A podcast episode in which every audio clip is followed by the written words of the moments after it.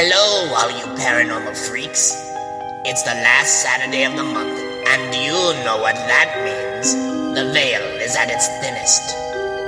So if you're brave enough, all of you hitchers and drifters, load up for a ride with Golden Jay and Logan as they traverse to the other side.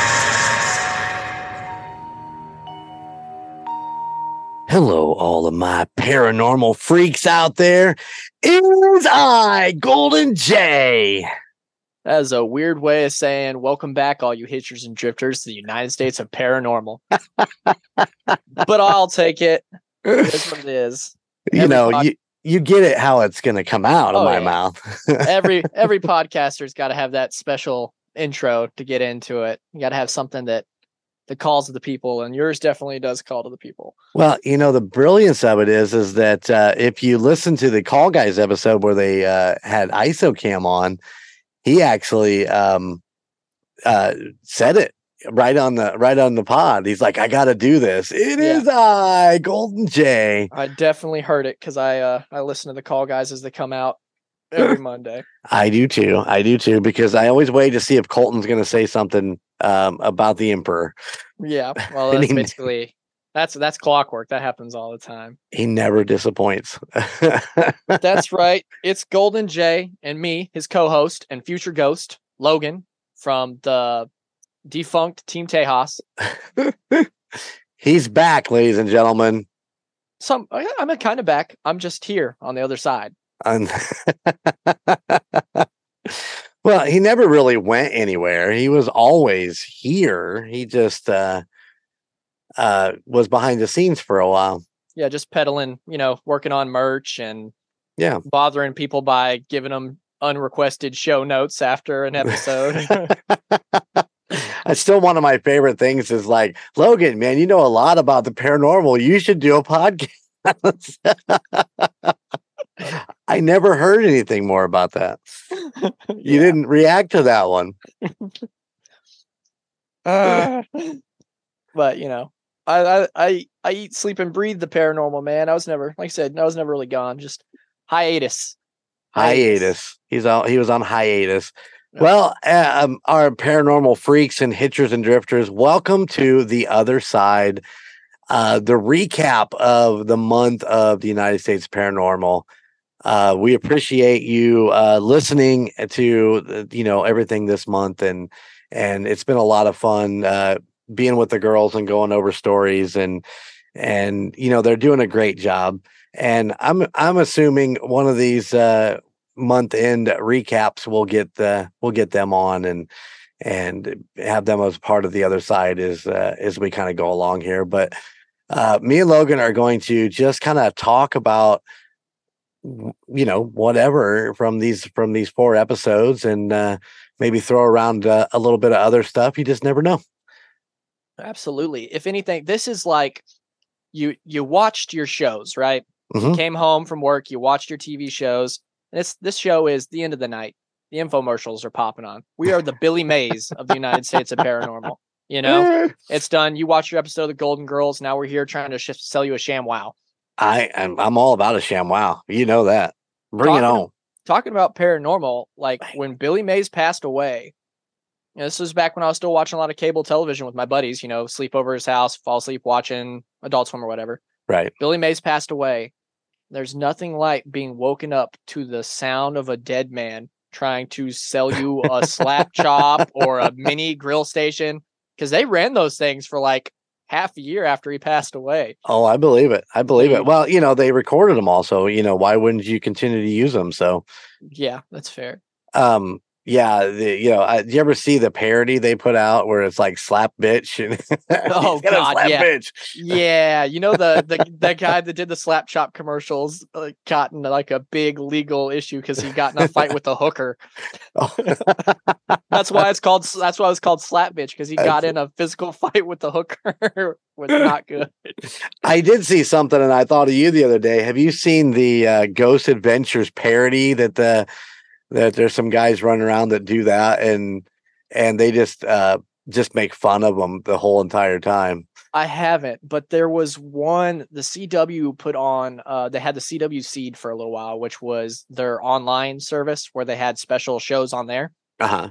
And they did one that was called Pet Squad, and it was like paranormal something something. It was an acronym, Uh huh. and it was making fun of all that. And one of the one of the episodes that stuck to me the best is like you know how they do the lock in. They're like, no matter what, nobody's gonna open this basement door until the morning comes, right? Right. and it's these two like hillbilly couples um that there's like yeah our basement's haunted. We hear noises all that. They get down there and they lock the door and the guy's like no matter what we say or do you can't unlock this door.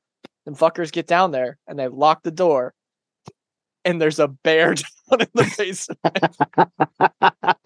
And that's what's been making the noise. And those guys they're like oh, what they said? No matter what they say don't let them out. And and they're screaming there's a bear down here and I was like that's probably a demon trying to get us to open the door it's a mimic. It's a mimic. yeah, it was. They're it was hilarious.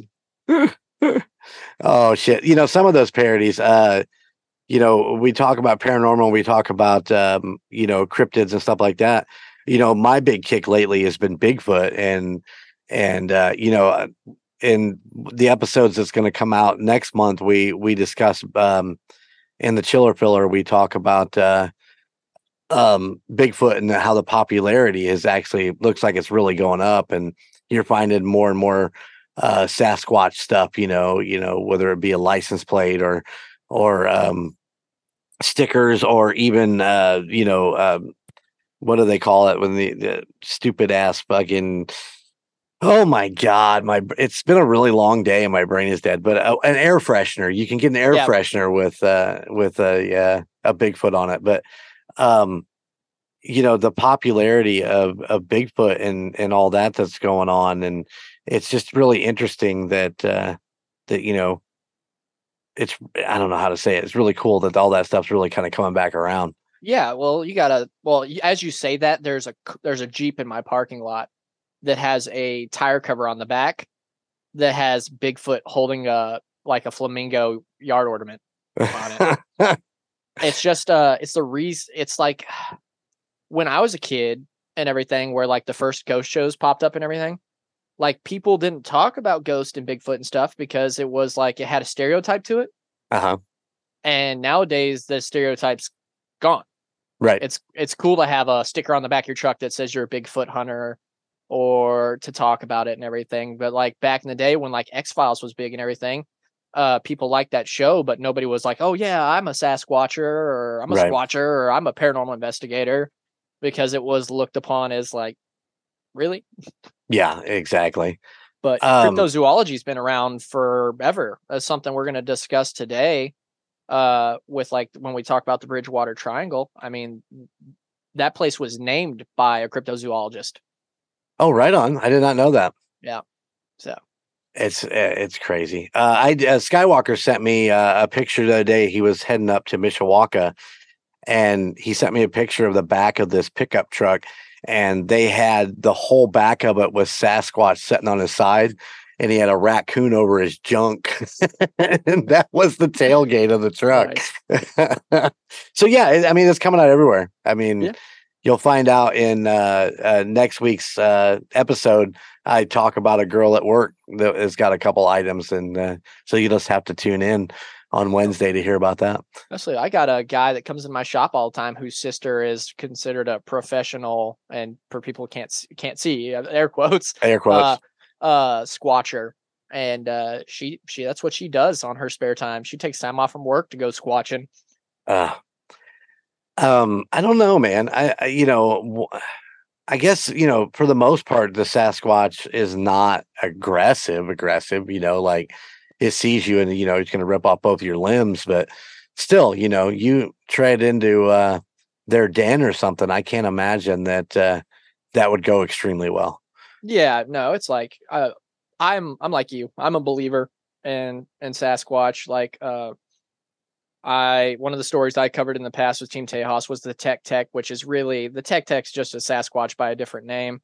Just Right. like you have your Yetis and your skunk apes, is like everybody has, it's still the same big ape-like creature. Um that leans more towards human than ape, but different cultures, different names. That's something that Jin got into with the mermaids too. Uh I, I absolutely think they could exist. I mean, we absolutely have proof that there were things that did exist back in the day that supposedly went extinct that were massive ape like creatures that are exactly what people describe Sasquatch as. Right, right. I don't know. You know, if they're from here, I don't know. I mean, I I I definitely buy into like the portal stuff like you talk into you talk about. Like it, it could have been here and the skeletons we found could have not been from here. Could have been from somewhere else or who knows.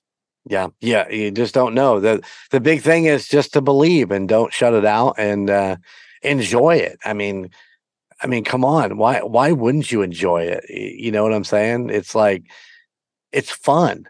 I mean, you don't have to go squatching, but you can watch the shows and and you know, keep your interest up and listen to podcasts and Oh, and all that stuff. So, I mean, like, what's if we've been proven wrong so many times as a species, like where uh, people recalled seeing sharks that were over 60 feet long or giant octopuses that attack boats, and then those stopped becoming legends and started being scoffed at. And then not too long ago, we find proof of giant squids that could have absolutely attacked a boat or megalodons that were the size of three school buses lined up. Like these things were all real.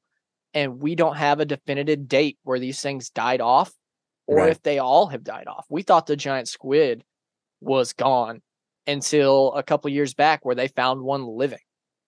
So who's to say that these species didn't exist or there's some weird species that people see now as a cryptid that it might have existed before and we just haven't seen it. This place is big. We don't know shit about our ocean. We mhm. don't really know shit about uh we talked about in the Tech Tech episode. There was a whole lost city that was massive that became legend. And then when we finally got the technology where we could map stuff from the sky, we're like, oh, hey, look, holy shit. That whole There- city's right there in the middle of the fucking jungle. and, and and we can only see that because of deforestation. So God knows what else is out there. Oh yeah, yeah, yeah, uh, absolutely. I mean, you know, I, I like the portal idea uh, with with uh, Bigfoot, but you know, with the size of some of those forests, I mean, there's no way that uh, that he's he can't hide out there somewhere. Oh, absolutely. And that doesn't and like I said, that's that forest is where there were stories of the Tech Tech. That forest is in fact some of the places where we have found skeletal remains of Gigantopithecus or whatever the hell it was called. The actual giant human like ape that Right. was said to die off forever. So was it a coincidence that the locals who have no gain from telling these stories because they're not on the internet. They're they're tribes people. They don't Right. have a reason to be like, "Hey, I saw this out here." They I believe they see they've seen something. Oh, absolutely, yeah, because there's no gain. Yeah. I mean, you know, we've talked about that in several paranormal uh, uh, stories that we've done over the last year and a half, where the family doesn't want anything to do with it and left their homes, but the story still stands that they were the ones in it, and they were like, "Nope, don't want nothing, ain't talking to nobody." Well, it's like the story that uh Aunt, Aunt B is researching right now. The the book she's reading, Uh, the The- Perron family, the Perron family. Yep. If it was up to the Perron family, that story would have never got out. right? But it Yeah. got out because the people they involved to try to resolve it. Unfortunately, Ed and Lorraine, as big they are in the paranormal community, they do they were glory hounds. Absolutely. Oh yeah, they they would they would write books they would sell books they would get on the tv things that didn't really help the families and spread the word right. because like especially back then if something like that happened they're they're really back then before social media and followers and likes and stuff like that there was no benefit to going public with it Right. because you just got like lambasted by people calling you kooks or insane getting kicked out from your church Yeah, that's the one I was going to go at. You know, getting kicked out of the church was was a big thing for them because yeah. because they were you know involved in the church so heavily, and then to be shunned by by that because of what's going on to them. I mean, that's not fair to them. I mean, you that's at that during that time period, that's where they would turn. You know, that's where Oh, they yeah. needed to turn for the support to get through something like that. And they got fucking kicked to the curb. And it's like, Jesus, come on. What the hell? especially to be ousted by Catholicism, which up until that point uh, had trained exorcists and absolutely supported the fact that exorcisms were a thing and possession was a thing.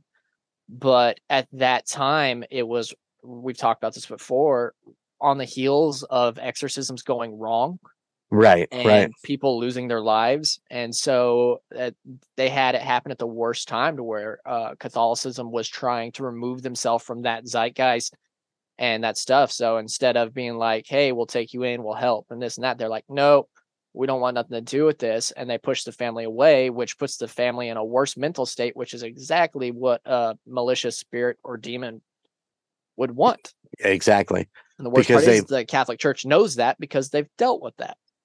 because they feel alone now. I mean, yeah. Yeah. they have no help, and and and you know, it's always been said that they feed on that. You know, the the demons will feed on that desperation and fear and all that stuff. So I don't know. It's uh, I I we are going to at some point um revisit all of the Perron family from from that original episode now that she's read the book and i'm telling you right now this could be a two three four episode uh deal depending on um you know the information because the the first book as she just finished doesn't even get up to ed and lorraine Yeah. And but and you- there is a ton of shit in there that uh that is pretty amazing in it so I, i'm excited to when when the two of them are ready I think jen and uh, j-dub and the rocker chick are gonna kind of tag team that going into it because they're both reading the book so yeah, So I'm are they gonna excited. are they gonna dive into Ed and Lorraine have a book on that case too? Are they gonna dive into that?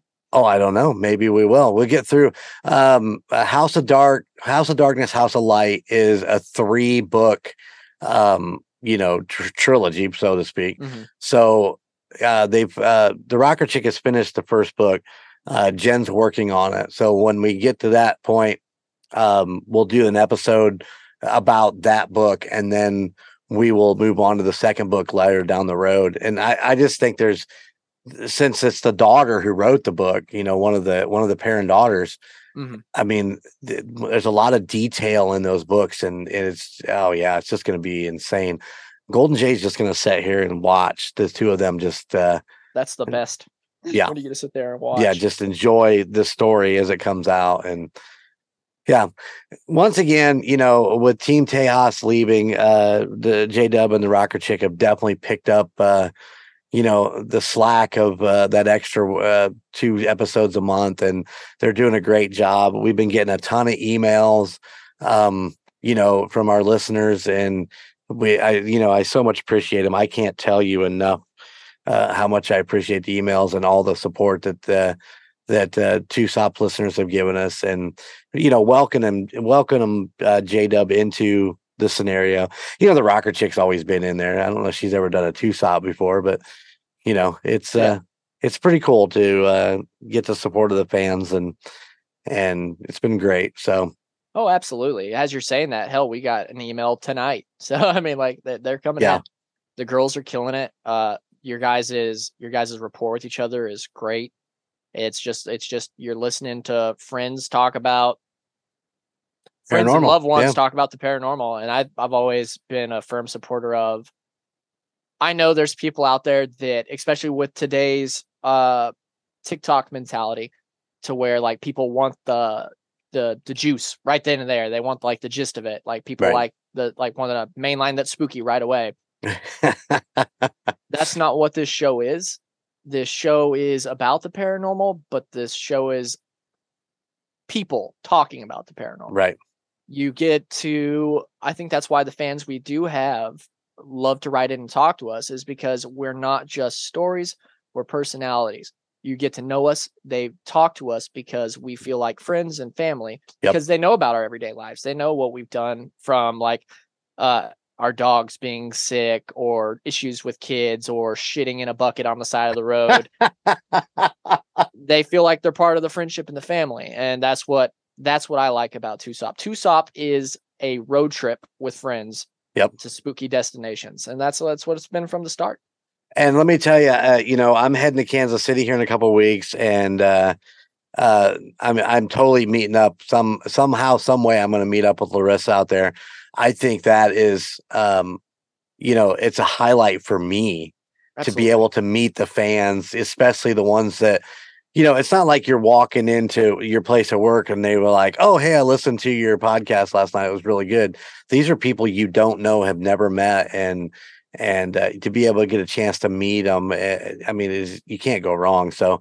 Uh, I'm looking forward to meeting L- Larissa here in a couple weeks. Uh, we're going to get it figured out and uh, take her a little bag of goodies from uh, from the uh, Golden Mojo Empire. Nice. It, it's just trippy knowing like there's people out there we've never met that are wearing shirts we designed, Uh huh. or like they they're just talking about our show, or like that. It just it's just a weird thought, you know. This it's a weird concept, and I'm I'm saying this being a guy that like I've got my whole Ranger stuff going on, and I set up an interview with another Power Ranger day and everything, and that feels less surreal than this does. This to me is what's like crazy. Like Yeah. the, the the people emailing and buying shirts and like it's just bonkers. It's yeah, it's insane. Speaking of uh shout outs, did you uh, catch your shout out on uh guys with issues? I did. I listened to that today after I listened to multiple episodes of Two Sop at like uh, a time and a half speed. Yeah, I shot those guys an email. Uh, I w- their con their con men uh, episode today. I like the name. I like their naming system. Absolutely. uh, absolutely. The issues and how they always do a pun and everything.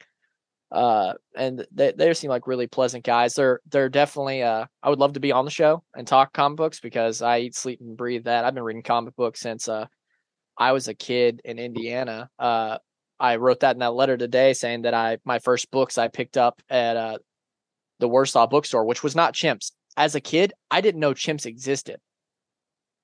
There was on uh, uh, it's hard to explain Warsaw. The like the main street, there used to be just a bookstore. It was called Reader's World.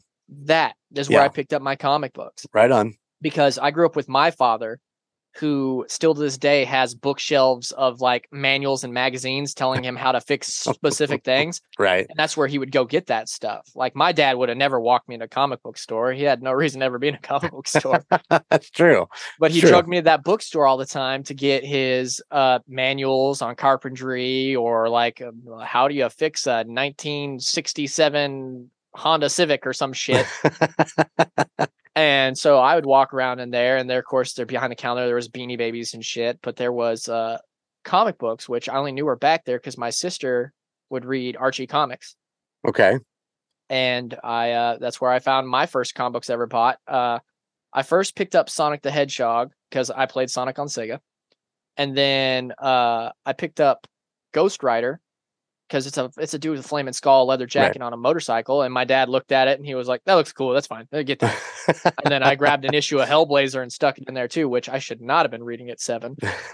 But I think I they did. mentioned that on the yeah, on that episode. well, but I mean that helped shape me because Constantine's all about paranormal exorcisms, uh, demons, all that, and same with Ghost Rider. And then it's it's weird how I turned out to eat, sleep, and breathe at the altar of paranormal as an adult. Right.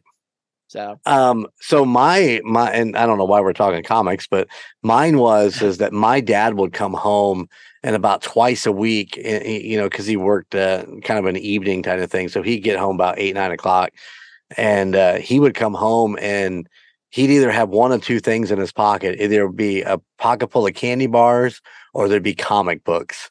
And uh, you know, either either one I was thrilled with, and you know, I had a lot of I, I don't even you know I was a kid. I I didn't take care of comic books. You oh, know, absolutely. so I don't know what the if if there ever was anything it was ever worth anything, but um, you know, Batman, Spider Man, you know, uh, Hulk, you know, those kind of stuff that uh, is what I had growing up.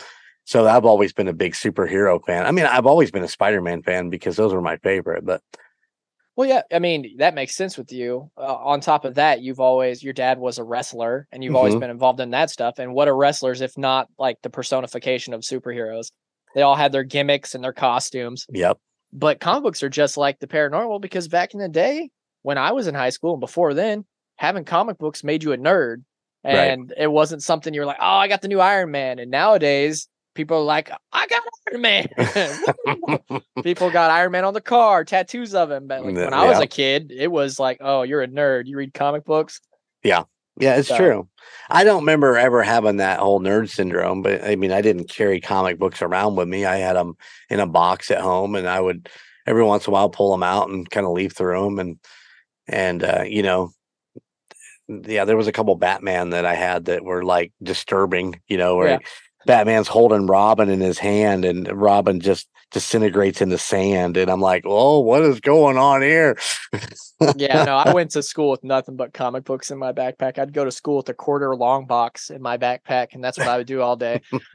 So, Uh, well, let's get into uh, reviewing uh, absolutely. reviewing TUSOP for the month. Uh, where do you want to start? Oh, I got it. I got it all lined up right here for you. We're All gonna right. go chronological. All right, let's go. So, all right. The first story we had of uh of the month of August was we had the rocker chick. She took the wheel. The first story of the month on August second was the Bridgewater Triangle. Yeah, Uh, which are little little facts about the Bridgewater Triangle. In 1970s, it was named by renowned New England-based cryptozoologist Loren Coleman. okay, Uh, she actually authored a book back then called Mysterious America. So, like we were just talking about, there were cryptozoologists have been around forever. right, That that whole area is known by the Bridgewater Triangle. And it's only entitled that because a certain cryptozoologist was out there and was like, Oh, there's so much shit going on right here. right, It's got to have a specific name. And then she wrote a book that talked about it. But the, the the triangle thing goes into something that you guys have mentioned and I've talked about is like the way lines, the like intersections of certain places having a that you've talked about with water and other things, like Mhm. intersections of certain graphical things that amp up or seem to bring in paranormal actions because like bobby said in that the rocker chick um there was everything there you had stuff from alien sightings bigfoot spirits mythological creatures bizarre rituals the occultists being drawn to that area right. know? Lar- large snakes, pukwudgies, and uh, thunderbirds yeah. i mean it just it's there's certain areas in the world that just seem to those lines land just perfectly and it causes like a nexus to like crazy ass paranormal stuff just like you got your bermuda triangles and all sorts of shit like that Right. so i mean i i always like stories like that because like she covered like what like four or five six different things right, and it just seems like those way lines like amp up stuff because out there you've got like prominent uh structures out there like uh what was the the well you had the solitude stone which was the aka the suicide stone oh, yep, yep. And then you had profile rock which i don't know if she showed you a picture of profile rock. I actually, when I was doing the socials for uh, for that episode, I actually found it, and of course, you know, um, when you live it and edit it, you know, uh, somewhere I missed it, and I would have put it on the socials, but I did see it. Yeah it's shaped just like a man it almost it resembles the eastern island heads really, exactly. Yeah, if it wasn't pur- purposely carved out you know? Right, It's like it's still got like the jagged edges and stuff, but it looks perfectly like a man's face. Yeah. And like she said in there, that it's it's uh that rock uh seems to be haunted by Native American spirit that just kind of like sits up there and chills on that one. Was there a native Native uh, American burial ground on the property anywhere? Oh, on the, in that whole that whole area was was known to have a massive amount of Native Americans that had settled there and everything. And unfortunately, where there was Native Americans, there was unjust murder Right. and all all that that awful stuff. So those that's why the like haunted Indian burial grounds became such a trope. Is Right. because they're I mean, if you think about it, a lot of spirit stuff happens because of bad energy or confused spirits. And that just goes hand in hand with Native American culture, unfortunately, because so much bad happened to them everywhere.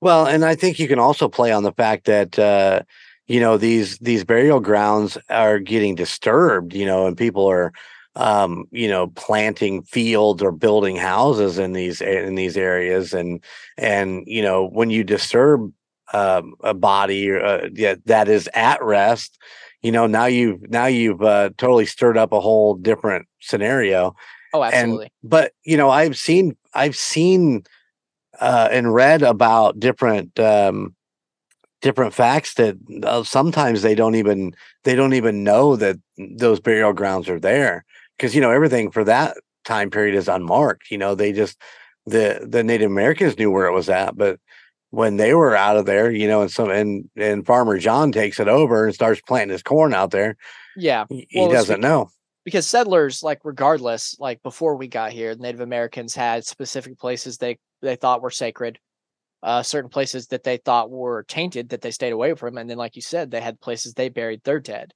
Right. And the settlers didn't give a shit about any of that so once they were dead and gone if there was a graveyard or the version of a graveyard that they had back then then just knock it down build whatever. Right. And unfortunately, like at this point in civilization, everywhere is a fucking graveyard.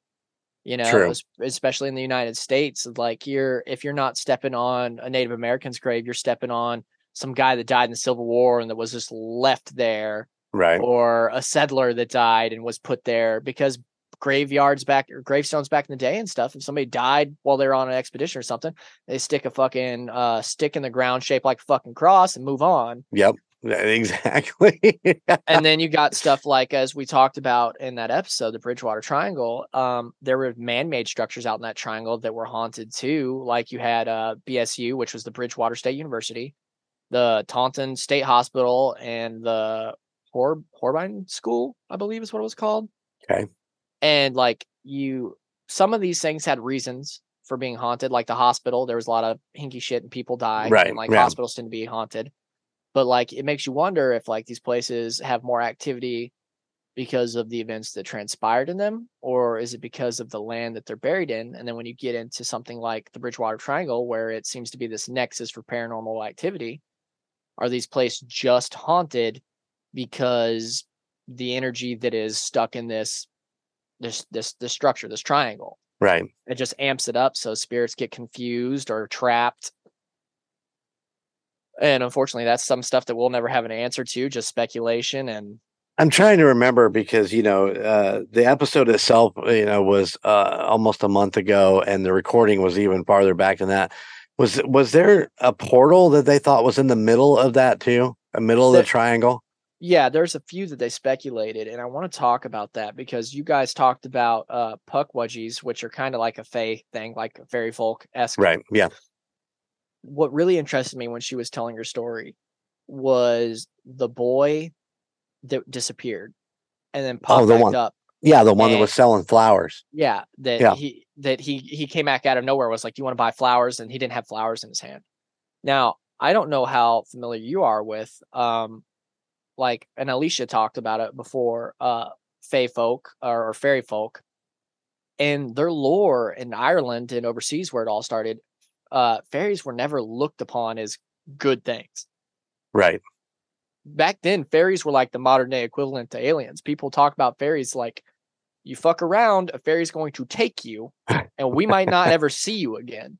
And that was Well- like their whole goal was to spirit you away. Wasn't uh wasn't part of Alicia's thing that uh the She- the she- the she fairies daughter, would yeah the fairies would take take you and leave not the uh the Yeah. same person in this place. yeah, they replace you. They take Yeah. you, they take you away and replace you with a fae folk in your form. Yeah. And uh there's a lot of stories of people, some people claiming they got back from that realm and didn't know what happened, time lapsed and everything. Really kind of goes hand in hand with alien abduction. Right. with how those tales are told. But that boy came back after being gone for however long. And they're like, there's no way he survived just fine by himself. And he comes back acting odd, saying, like, you want to buy these flowers, and they're not flowers, but in his brain, this is what flowers are, right? Right. So, I mean, when I heard that story instantly while I was in my car, I was like, ah, it sounds like that boy got fucking spirited away by some fairies or something. and he's either coming back with his head fucked up or that's not him. Right. It's something trying to act like him. So it's got muddy sticks and it's like, you want to buy some flowers? This is what a kid does, right? And everybody's like, what the fuck is wrong with this kid? Uh three days. I believe that he was missing for three days when they when he come wandering out of Yeah. And for them to find him unscathed and Yeah. everything after three days, that's I feel like he was he was somewhere else, or he just never came back, and something else came back. Mm. Yeah, I mean that's the, there you go. That's a possibility. That's why Yeah. fairies scare me way more than aliens, J Dub. oh, J Dub and her aliens. Oh my. Uh yeah. Get prepared for the next episode coming out Wednesday. oh man. Yep. I'm just saying sneak sneak pre- preview as uh, she talks aliens. So Oh oh J Dub's actually diving. J Dub does an alien episode, and uh, I'll tell you right now, it's uh it's a good episode, but it was rough for her to get through. So I don't doubt it. Yeah. It was like Alicia tackling dolls back in the day. She hates dolls, but she still covered Doll Island. You know, we had a whole Yeah. month of dolls. uh yeah, the whole month of dolls, and she takes the uh the one place that has five million dolls Yeah. on it. The one place that none of us. I'll go visit Harold the doll in the museum. You know, he's got rules. If I follow him, I'm fine. I'm not going to that fucking island. I got no no urge to be stuck on a little island with a bunch of fucked up dolls that might randomly talk in the middle of the night. Nope. yeah, no no curiosity whatsoever when it comes to the island of dolls, huh? No, absolutely not. But Speaking of J Dub, uh-huh. we tackled our second story of Yes. the month, which was on August 9th. And uh was it? We we had mermaids. We did mermaids. we did mermaids when she uh when she called and she said hey i'm thinking about doing this i got super excited because i think mermaids is one of those things that we don't necessarily think of as a cryptid or paranormal but i mean they revolve so much around it and uh you know all of the stories and everything uh from over the decades and centuries you know Oh, revolved absolutely. around it. You know, it, I thought it was great, and uh, I loved her stories. And yeah, the mermaids one was was really really good, and I was super excited when she told me about it. It's like you're saying, it's one of those things we don't think of as cryptids, but that's because it's been it's literally been around for for so long. Well, we've commercialized it. I mean, Yeah. you know, the Little Mermaid for Christ's sake. Oh, You know, everybody's like, "Oh, the Little Mermaid," and you're like, "It's a fucking siren, man." Yeah, you know, we're desensitized to it because Yeah. back in the day it was like instead of like, oh, it's a mermaid, it was oh fuck, it's a mermaid. you know, all the way Yep. back to back in uh, African water spirits, Caribbean deities, and then we had we had fucking massive important sailors to our history that like, claim they saw it from Christopher Columbus. Yep. Like she talked about where he was like, I saw a mermaid, and let me tell you, they're not as fuckable as everybody says they are. they look like fat men that you would find at a bar at the end of fucking uh yeah, closing time. yep, exactly. On the end of Thirsty Thursday. Yeah, or uh, we had what John Smith, uh, like she said, said uh, he saw one and they had big eyes and green hair, and he was like, I fell in love instantly until I realized the bottom half of it was a fucking uh, Fish was a fish, and then he was like, Nah, I'm good. Ah, I don't even know how to eat that. Yeah, since as long as we've been around and been able to tell stories, people that got on the ocean have told stories about mermaids. Now, albeit they might be drunk sailors who were trying to make up fathomable reasons why they stuck it in a manatee. yeah, exactly.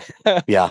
or they Uh, or they might have saw something or hell maybe it was blackbeard trying to keep people away from certain waters or islands because he had something out there or maybe he did see something that he was like i won't even sell out there so i wouldn't fucking recommend it Yeah, I, you know that's always been the theory is is that the manatee is what they actually saw, and you know the fact that they were on the ocean for such long periods of time. oh yeah Uh, you know, that you get that delusional, you know, that delusion a little bit. But um, I mean, you know, there is there are clippets of videos out there of what looks like a mermaid jumping. I know I seen one that was like on top of the cliff and looking down at a rock and and the mermaid sees the camera and jumps into the water. And of course, you know that newer that newer video of the mermaid laying on the beach and the what like uh I don't even know. It's uh uh I'm mm, trying to think of uh where that was, but you know, it's it when I sent it to J Dub uh, after we had recorded that, I said, "Hey, look what I found," and and she's like, "I don't know that I believe this. It just does not look realistic. Camera work was shoddy, you know, but I mean, it was like three feet away from it, and you know, yeah, I suppose there could be a camera trick of some sort, but yeah um, it was an interesting. It was definitely an interesting video, and that one's out there. Uh, actually, if you Google just mermaids, you'll find it. It's not that hard to find, but but yeah. So I think I used one of the pictures in our socials for that week of that particular mermaid. Yeah. Well, she talked about a few like modern divers and stuff seeing stuff which like is very feasible but that back well we are talking about pirates uh it is i don't know if you know what grog was back in the day but Yeah, it's pirates, like a. It was like a rum or a whiskey or something, right? well it was for pirate back in the day when people were on boats pirate or not pirate uh for those voyages they could not keep water just water stored because in the barrels and stuff below deck where it's dark it would grow algae and all that shit so Right in on. order to keep their water from doing that they had to mix their water water with rum and different things to make it to where it won't turn so Okay. basically they were operating on a constant blood alcohol level they were their water had booze in it Right. and and you know the story of booze you know the longer the booze sits in a barrel the more stout it's getting yep. so that could dive in that could go into it too and that could be said the same thing about like deep sea divers seeing stuff like uh your oxygen levels and pressures fuck with your brain Right. and who knows um i don't know if you she kind of touched base on it uh in 2012 there was a really controversial documentary that was aired on animal planet called mermaids the body found uh the documentary was marketed as a real thing on animal planet which was like a reputable channel Right. Right. leaning towards like this controversial theory which i don't know if you ever heard of it it's called the aquatic ape hypothesis I'm not. Uh, uh it, this documentary had manufactured real footage and evidence yet again with the air quotes of uh tools and all sorts of shit like that. It was talked about by actors that were labeled as biologists or experts in the field like attributed to like oceanography and stuff. And this i was i was living in galveston when this happened and this documentary just drops. They don't say it's fake. They don't market it as fake. And this shit like at the end of it, you were drinking the fucking Kool Aid. Like you were you were a Heaven's Gate motherfucker, being like, I'm gonna go see the aliens in the sky. Right. Shit. Like it, it just was like, oh, this makes sense. They were like some apes, uh, instead of going deeper onto the land, went back into the ocean, and they developed this, and like they learned how to use tools just like we did on the Earth, but underwater, and they developed gills and tails. And this, I, I'm talking, this thing blew up in a big bad way. It when it aired on uh May 27th in 2012, it had 1.9 million views back in 2012 that day. Hmm. That is Animal Planet's second most views telecast in its history, only being beaten by Steve Irwin's memorial service after he passed away. Ah, Steve. Yeah, and so uh, a year later, after it came out as a hoax, and they announced it was a hoax because short they had to do it really quick because like there was a lot of feedback really fucking quick. People were wigging out. It was kind of like or like the War of the World shit when it Oh, telecast on yeah. radio back in the day. Yeah. people saw it and they're like, Animal Planet wouldn't make shit up, Right. uh, and so people kind of wigged the fuck out. I mean, I was living on a fucking island when that dropped, and people were all getting weird and shit. people were going out on boats, like, I'm gonna find a mermaid, I'm gonna do this, I'm gonna do that. And like eventually they're like, This was a hoax, we made this, blah blah blah. And then they followed up a year later with another fake one, but people knew it was fake this time, and it was uh call a mermaid, the new evidence. But it it was surreal, man. And if you ever get time to check it out, listeners, or even you, Golden J, I'd watch it. Like I said, that was Right called uh, Mermaid, the Body Found, and it's it was convincing. It really was. Bought the Kool Aid package, huh? Oh, dude, like like you said, you don't expect Animal Planet back then to be like, "Hey, man, here's this mockumentary," and like bury the lead, not say shit until Right. after it's aired, you know.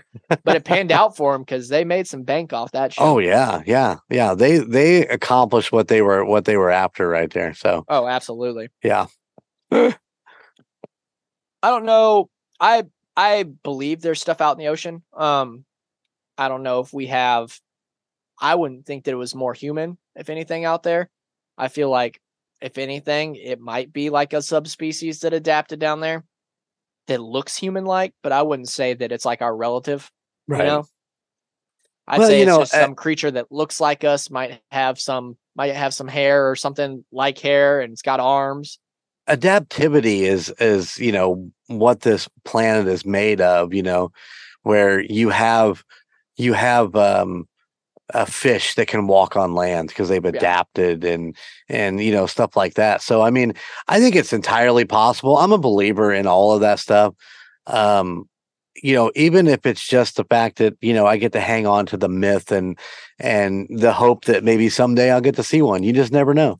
I I definitely am a fan of thinking there's something out there that is intelligent enough to be like it wants to eat a person, so it makes a noise right. is enticing to a person, or it, it's like, hey, these guys that float around on that big wooden thing uh seem to be very horny so maybe i'll just like flash my uh weird fish tits at them and get them in the water. Just get a little bit closer. hey creatures adapt. I mean it's not Yeah. a story we covered this month but like the glimmering man uh it was out there making noises to like call people towards it. Oh yeah. Creatures and animals adapt. I mean there's there are animals that mimic the sound of children to get attention Right, right. And uh, the fact that, you know, that they do, they have that down, a woman yelling, help me, help me. And, you know, these people are going and looking to say, well, if somebody's in, in, uh, you know, uh, desperate need of help, so let's go find them. And, and then they just get, uh, gets, you know, smacked down by the, the glimmer man. Although I don't know that the glimmer man had many of those stories where they were, um, you know, evil like that. They just kind of seem to really just kind of be there to watch over Well, everything. Yeah, It think was- it's the stories of the survivors like maybe there's some people out there that didn't make it back that is very true. We uh, we have talked about that too. That you know you hear about you hear about these stories from people who survived them. You don't hear about the stories of people who didn't. yeah exactly But I Oh, do believe that that last story in the Glimmer Man, when it came talking about that hunter who was out there, um, you know, in the dark with his brand new night scope and all that. I don't know that that was a Glimmer Man, man. I almost think that that could have been a Skinwalker. So Oh, it absolutely it could have been. Skinwalkers are definitely something that has to be covered eventually. But like you were saying earlier, with like multi-parters for uh the the family and everything, like skinwalkers have got such a fucking deep history with so many sightings. Like I feel like that would have to be a multi-parter on its Oh, Hell, Skinwalker absolutely. Ranch by itself is at least Yeah. two episodes, bare Yeah. minimum. So yeah, that's the well, you know, I, I with Skinwalker for me, um, the obviously it- we're we're right back to the Glimmer Man with one of the stories from um the hippie out there doing the meditation at Skinwalker Ranch and getting uh charged by a by uh you know a predator entity or whatever and you know to me that's more believable than watching the Skinwalker Ranch TV show where like we shot a rocket in the air and it didn't went this way and it wasn't supposed to go this way. But you know it's like come on man. How many fucking rockets are you guys going to send up in the air when you have all this equipment? If there's something hovering there you should be able to pick it up on some sort of infrared or radar or something. Yeah. oh we're going to shoot rockets at it Yeah, no, I'm not. I'm not for that. But like, I believe thoroughly, and we're getting a little off task, but I believe thoroughly in skinwalkers because that comes back around to uh, Native Americans and stuff before the these legends. They come from something.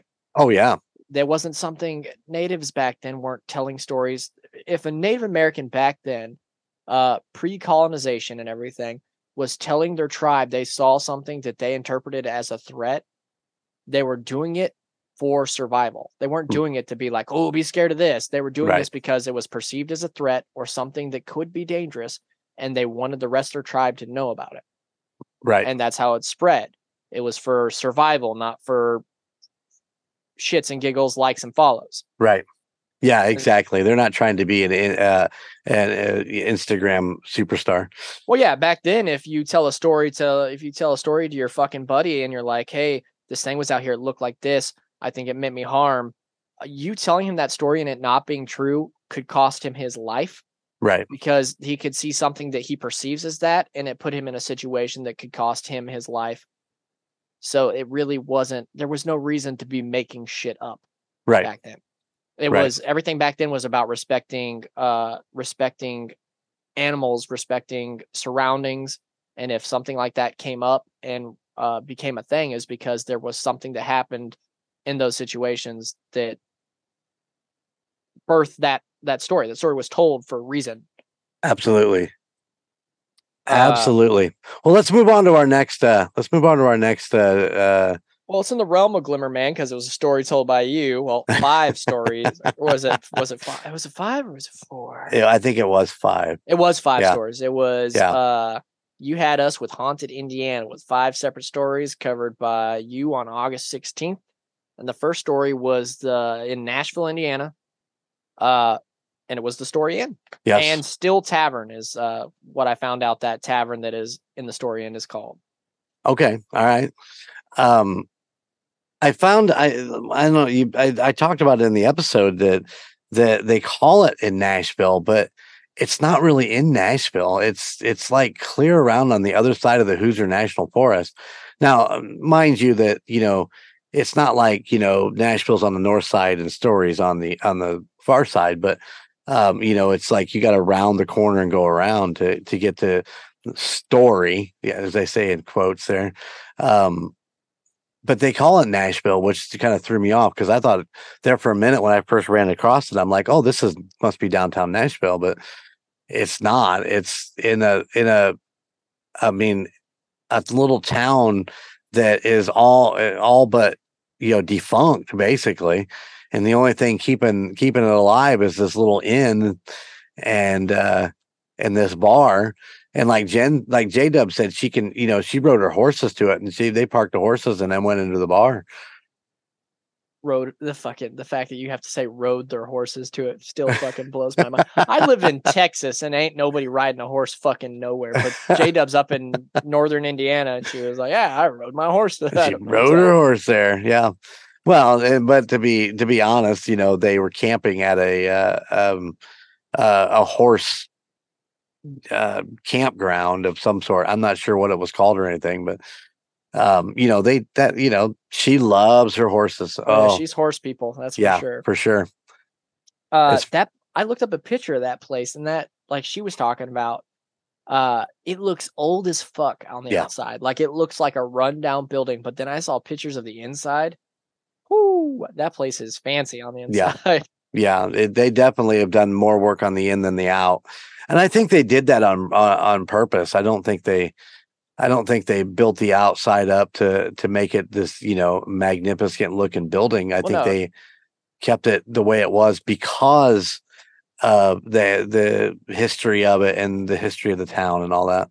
Oh, and it catches the eye better too. When it looks like that, you're like, holy shit, that place looks old. Yeah, I need And to you walk check it into out. it, it, blows your mind. But like, did you know that J Dub had been there before you did the story on it? Um, uh, yeah, I did. Uh, cause I had, you know, we try to communicate between the three of us on what we're doing and, and so on and so forth. So I had talked to her and I said, Hey, I'm to do, this is my idea for this week. And these are the five places that I'm to do. And she's like, Oh, I've been to the story inn. I'm like, cool. So yeah, I knew, I knew Good. going into the recording of it. So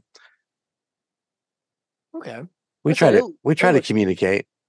It looks dope. I, I mean, you're doing better than what we did. We never on Tejas. We never communicated. I didn't know who was doing what until it was it hidden. It was lucky that we never end up doing the same stories as each other over there. Well, and that's something else too, is that when when we get into these, um, you know, as as Team Boogers kind of continued on, you know, the girls asked me for a list of everything that was done because they don't want to repeat, you know, something that uh, you know Alicia had done or I had done or even Team Teos. So, you know, they they hit me up and they're like, "Hey, have you done this?" And then I just go back to my list. and It's like, nope, nobody did that.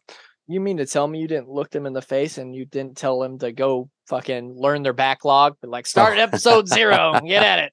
Learn about anal tuberculosis. Yeah, there you all go. uh you know um i was just so grateful to have them i would have done anything they would have asked you know, That's you fair. That's fair. um yeah i'm very lucky that that i've i don't know i say it a million times i'm very lucky to have them and and you know as far as the backlog goes uh you know i, I know j-dub has listened to a lot of them um but you know, when you're getting into research mode, because we are recording every other week, you know, everything is still as fresh as we can get it and without recording, eh, you know, every week for the following week. Yeah. You know, when you're researching that much and trying to put your story together, you know, spending time going in the backlog is, uh, uh, it might be a little much. Oh, absolutely. It's it's daunting for any podcast listener to like uh get into a show and then be like, I need to catch up. And then Yeah. look at like, I mean, we're still a new podcast, really. Yeah. We haven't even hit two years yet, but we still have, I mean, your uh, episode a week.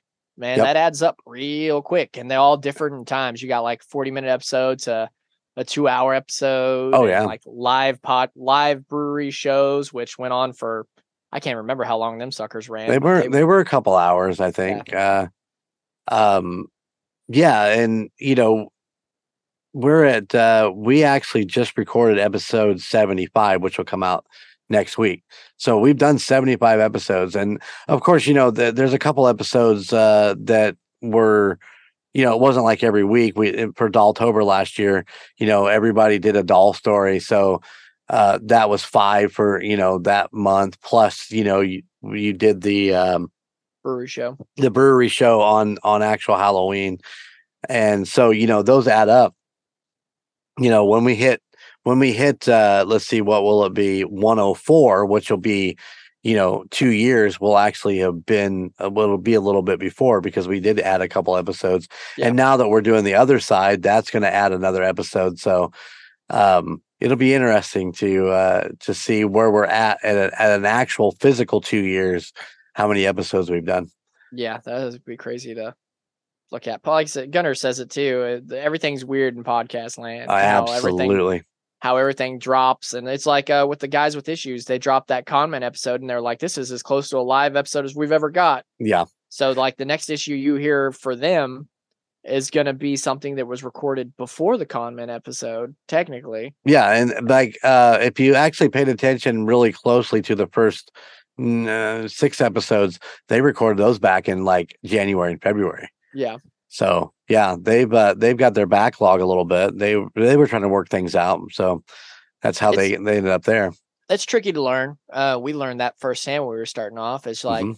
yeah, at first you when you first get in, it just makes sense to you to be like, I need to get a big backlog. Mhm. And when I get in the studio, I need to record as much as I can because it makes sense. But then it hits you down the road. You're like, okay, by the time this episode gets out, this much time will have passed. So these events would have happened, but we're not talking about these events. And Uh-huh. like, and so like it, the more backlog you have, the the more distant you feel from your fans. Because Yep. if they email you, you're not getting to that email to for them to hear Right. until like a month or two later. And I feel bad just, you know, the fact that we are even two or three weeks out from emails coming in that we're not getting to because of our recording schedule. And we're, you know, like I said, we record every two weeks. We do a couple episodes and then, you know, those next that next come out. So you're like two or three weeks. If say uh, Larissa, you know, emails me, uh, you know, it's going to be three weeks before I get the, res- the the library or the podcast response to her, where you get to read the email and and Yeah. stuff like that. But we're closer than what you guys were when you guys like the Sedecker uh episodes. You, Yeah. I mean, you guys sat on those for almost a year, right? Well, yeah, because like we had plans for it to come out and it was still already going to be like a backlogged episode when it dropped, but then we did Dolltober. right. So that whole month pushed it off even farther. So it like I said, it gets tricky to where we started doing it like trying to record like the week it was the weekend before the Wednesday it dropped, Right. which uh it has its perks and it has its downfalls because you rush and if you run into issues, there's problems. Right. Absolutely. Podcasting is not as easy as you think it is. you think you just sit down behind a mic and and spat your shit and uh, and then just throw it out there but you know you get into issues along the way um you know a mic a mic sound it, you you didn't like you know the editing of ums and and so on and so forth or maybe you have a co-host that just says some inappropriate shit you know you just don't know Yeah. so you you edit it out and you're you know you you're trying to get it done and and in your guys' case you guys were sending them to me to post and you know i'm like chomping at the bit here it is 11 o'clock at night my time before the episode's coming out and i'm Yeah. like you guys are killing me here. Come on, you know, I need to go to bed I have to work. I was promising you. I was there sweating with you. I, I fucking assure you. But as as I progress in the podcasting world, man, you know, uh, and listen to more and more different podcasts, whether it be a paranormal or a sports one or whatever, you know, um, there's a lot of imperfections out there that uh, that these people are putting out who have millions of viewers. And I was like, yeah, we we've tried so hard to be absolutely perfect when we don't have to be. Yeah, from the get go, that was a big thing. Like, was our hard push was like this. It's got to all be. It's all got to be perfect. The sound's got to be perfect. This has got to be perfect, and Right. that just added stress. But it's Yeah. like with anything. Uh, the longer you do it, the more comfortable you get, and the more you understand it. Uh, I mean, I I definitely, like I said, our team bowed out, and uh, what what episode was that? It was the year mark. 52. 52 we bowed out uh i don't know exactly what the other guys have been up to creative i know matt's always spinning his wheels he's always doing something he's working on movies working on sound he, Right, hell, he- right. he's a college teacher for all that stuff bose i don't know exactly what he's up to i know he does he works sound stuff every now and then too but like i never really stopped i always i listened to everything in the golden image uh Inter- empire Right. so I've been from the start. This before I was even part of the even part of TUSOP. I was listening to Murd Nerds because you told me you're like, hey, I'm working on this thing. Yep. And and I was one of those people that fucking uh sent Murd Nerds fucking seven paragraphs on a on a weekly basis, Yep. being like, hey, I think this is what went on. And uh, I just I've been nonstop consuming it. I if I if I think something, I I don't usually email. I usually just send it a message in the chat or something Right, to right. somebody because it's not necessarily that I need or want it to be on the shows. I just want to be like, I thought this or this or Right. that. And then constantly still like working on the shop or talking to Esteban or like, even though I wasn't like an active part of the team, like I'd like, you guys sit there and talk about something we grew up with, hearing about the great white bald beaver. and you keep name dropping it. And I'm like, I'm sitting here thinking, I was like, if I made that a shirt, what would I want it to be? And I sit there and I draw this. cr- I'm at work on my forklift and I get out my sticky pad and I draw this crude ass picture of a fucking bald beaver with a fucking band aid on it on a log with a pair of uh, swim female swim bottoms Yep. and uh DD carved on it. And I'm like, this would this would be a cool shirt. And I send it to Esteban, which he's a blessing because that man gets my brain like nobody else.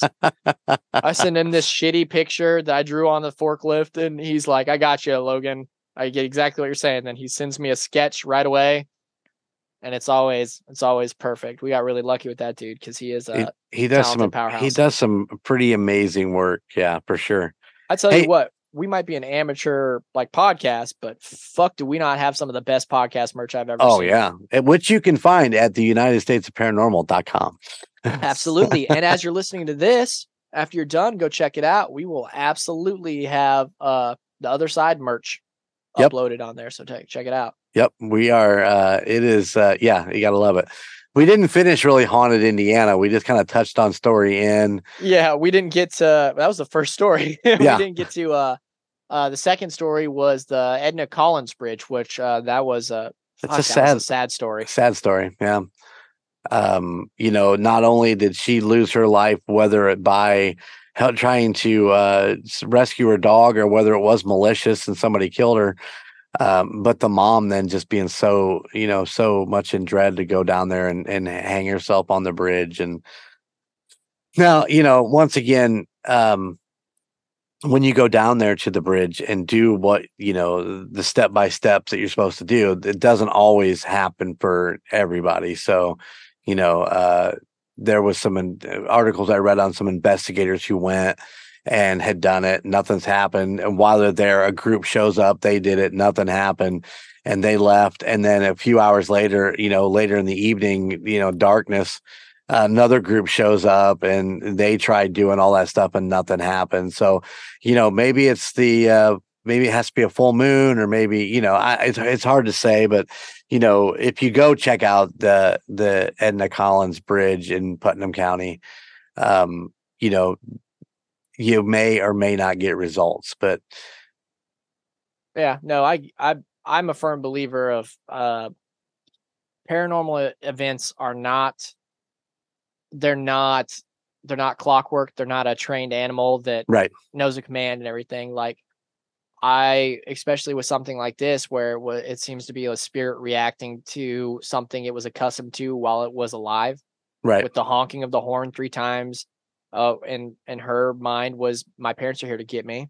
Right. And I feel like they're they're sometimes it triggers, sometimes it doesn't. Sometimes we don't we don't the things we don't know about the paranormal we don't know what kind of energy is acquired for an event to break through we don't know what a spirit is doing when it is not doing the stuff that we we expect it to do Right. like how, how long does it have to uh save up energy to be able to cause an event let alone show up and like touch a car right. to where something we can see it like are they cognitive is that spirit of that girl aware of her surroundings all the time or is it like a death echo to where it's like a brief moment in time she is reliving a part of her living life and it is interacting with our world so it's not going to happen all the time Right. It- Yeah, and and to expect it. I mean, Timmy was a prime example from Waverly Hills. Everybody was like, "No, he doesn't fucking exist." But you have to be patient with stuff stuff like that too. So, you know, you can't just walk in, throw the ball down, and like, "Okay, Timmy, throw it back," and Yeah. expect it to come rolling right back. So, yeah and that's why a lot of paranormal investigators revisit the same places right, because they're like I, it didn't hit this time for me but like you can is is speaking as somebody that has had paranormal encounters himself i've never talked about them on the podcast because i'm a firm believer my situation was really not pleasant so i just kind of keep it at the back of my mind and don't like talking about it but like paranormal places with like spirits and stuff they feel different oh yeah, like you, yeah, you can ju- you can just feel it in the air. The air feels soupy. It Yeah. feels like thick. Your body reacts different. You get uh chicken skin, and it's just like you. It's something you can't kick. And like I feel like like places like this, that's why paranormal investigators come back because just because they didn't have an instance the first time they went there, you can feel that there's something off about that area. There's something different. Something's there. It just not has sh- has not shown itself yet. It's like those Right. old picture books where you had to stare at those fucking paintings. They were like all this obscure shit until you saw the picture unveil itself to you. Yeah. Like that's what I feel like. I feel like that scene in Mallrats where that dude, that that fat guy from My Name Is Earl, is staring at that picture, and everybody keeps walking up like, "Oh, it's a sailboat," and he's not seeing the fucking sailboat, and he's getting pissed. right, And the, and the kid walks up and he's like, "Oh, it's a schooner," and he's like, "Oh, you stupid son of a bitch! It's a sailboat, not a schooner." And he's like, "A sailboat is a schooner, you fat bastard!" and he fucking screams at the kid that the Easter Bunny's not real. if you if you want a paranormal experience, you have to be that fat bastard from Mallrat. You have to stare at that fucking painting right, and be patient. until patient. it comes to you. Yep. Because it's there. I mean, I'm a firm believer it's there. It's just the right place, right time, or in some situations, fucking right place, wrong time. You Yeah. know, as J Dub, I'm sure if she could pick her to go her whole life without having the experience she did, she would. Yeah, I you think know? so. Especially, you know, towards the end when, you know, why she moved out. But um I think that kind of leads into the next one then too. Uh not J Dub story, but the fact that, you know, um, you know, the right place at the right time. Uh what Hell's Gates next, right? Was Hell's Gate next? Hell's Gate was four. Oh. Next was the what you call it, blah, blah, blah, blah, the Whisper Estate. The Whisper Estate. Yeah. which that place uh there was a lot of weird shit about on top of the stuff you talked about when you were doing your research did you come across uh did you come across the most recent death in that house the one in 1977 Mm, I did not. No. there is a bunch of stories uh the last deaths in that house was a father and his special needs son in 1977 and apparently there was some like hinky stuff involved in that death but like i could not find details to save my life but it was brought up in multiple articles they talk about the the the doctor that ran an office down there for 26 years Right. you talked about and the daughter burning up and everything but ev- Right. like the three articles i read like they mentioned that father and son but like i could not find details for my life to to tell me what happened or how that tied into the supernatural at all Yeah, I totally missed that somewhere along the lines. I don't know.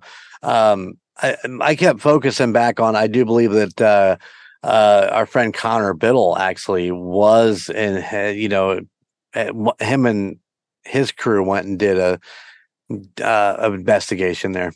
I was going to go back and watch it, but I have not had the time. So, um, yeah, one of these days I'm going to go watch his episode of Whispers Estates. Yeah, paranormal encounters, right? Yes, yes, Yeah, I, I'm- uh, yeah. As, as we're winding into the later of the evening here, man, my brain is starting to shut down. This is, uh, I got you. yeah, this is my Talking third. about long episodes, this is Yeah. going to be a long one. But no, Connor does great work. Uh, I check out his stuff every now and then. He's on my socials, so I see him when he posts his up new stuff and everything. right on. But I mean, when you have a house like that house, like the Whisper House, that's been around since 1894, especially in that time frame, there's definitely be a lot of deaths in there and a lot of hinky shit. Oh yeah, unfortunately. especially that it was being a hospital on the bottom floors. The shit doctors got away with back in the days. Well, wasn't that'll- there? Uh, is that the one that has the graveyards and the uh, the graves in the back and the and the uh, the body pit? Yep, absolutely. Because he, like I said, he did. uh They they claim that there's over two dozens worth of ghosts there, and they're like majority of them are his patient slash victims for the Yeah, the crazy ass shit he was doing. yep, But uh you were But- talking about uh Hell's Gate. yeah. And that was the fourth story that you talked about that night out in uh was it uh Clay County? Is that the county Um, it's in? No, it's in Brazil. I don't know about the county, but it's in Brazil, Indiana. Yeah, Brazil. Yep. And that's just the county res- it resides in.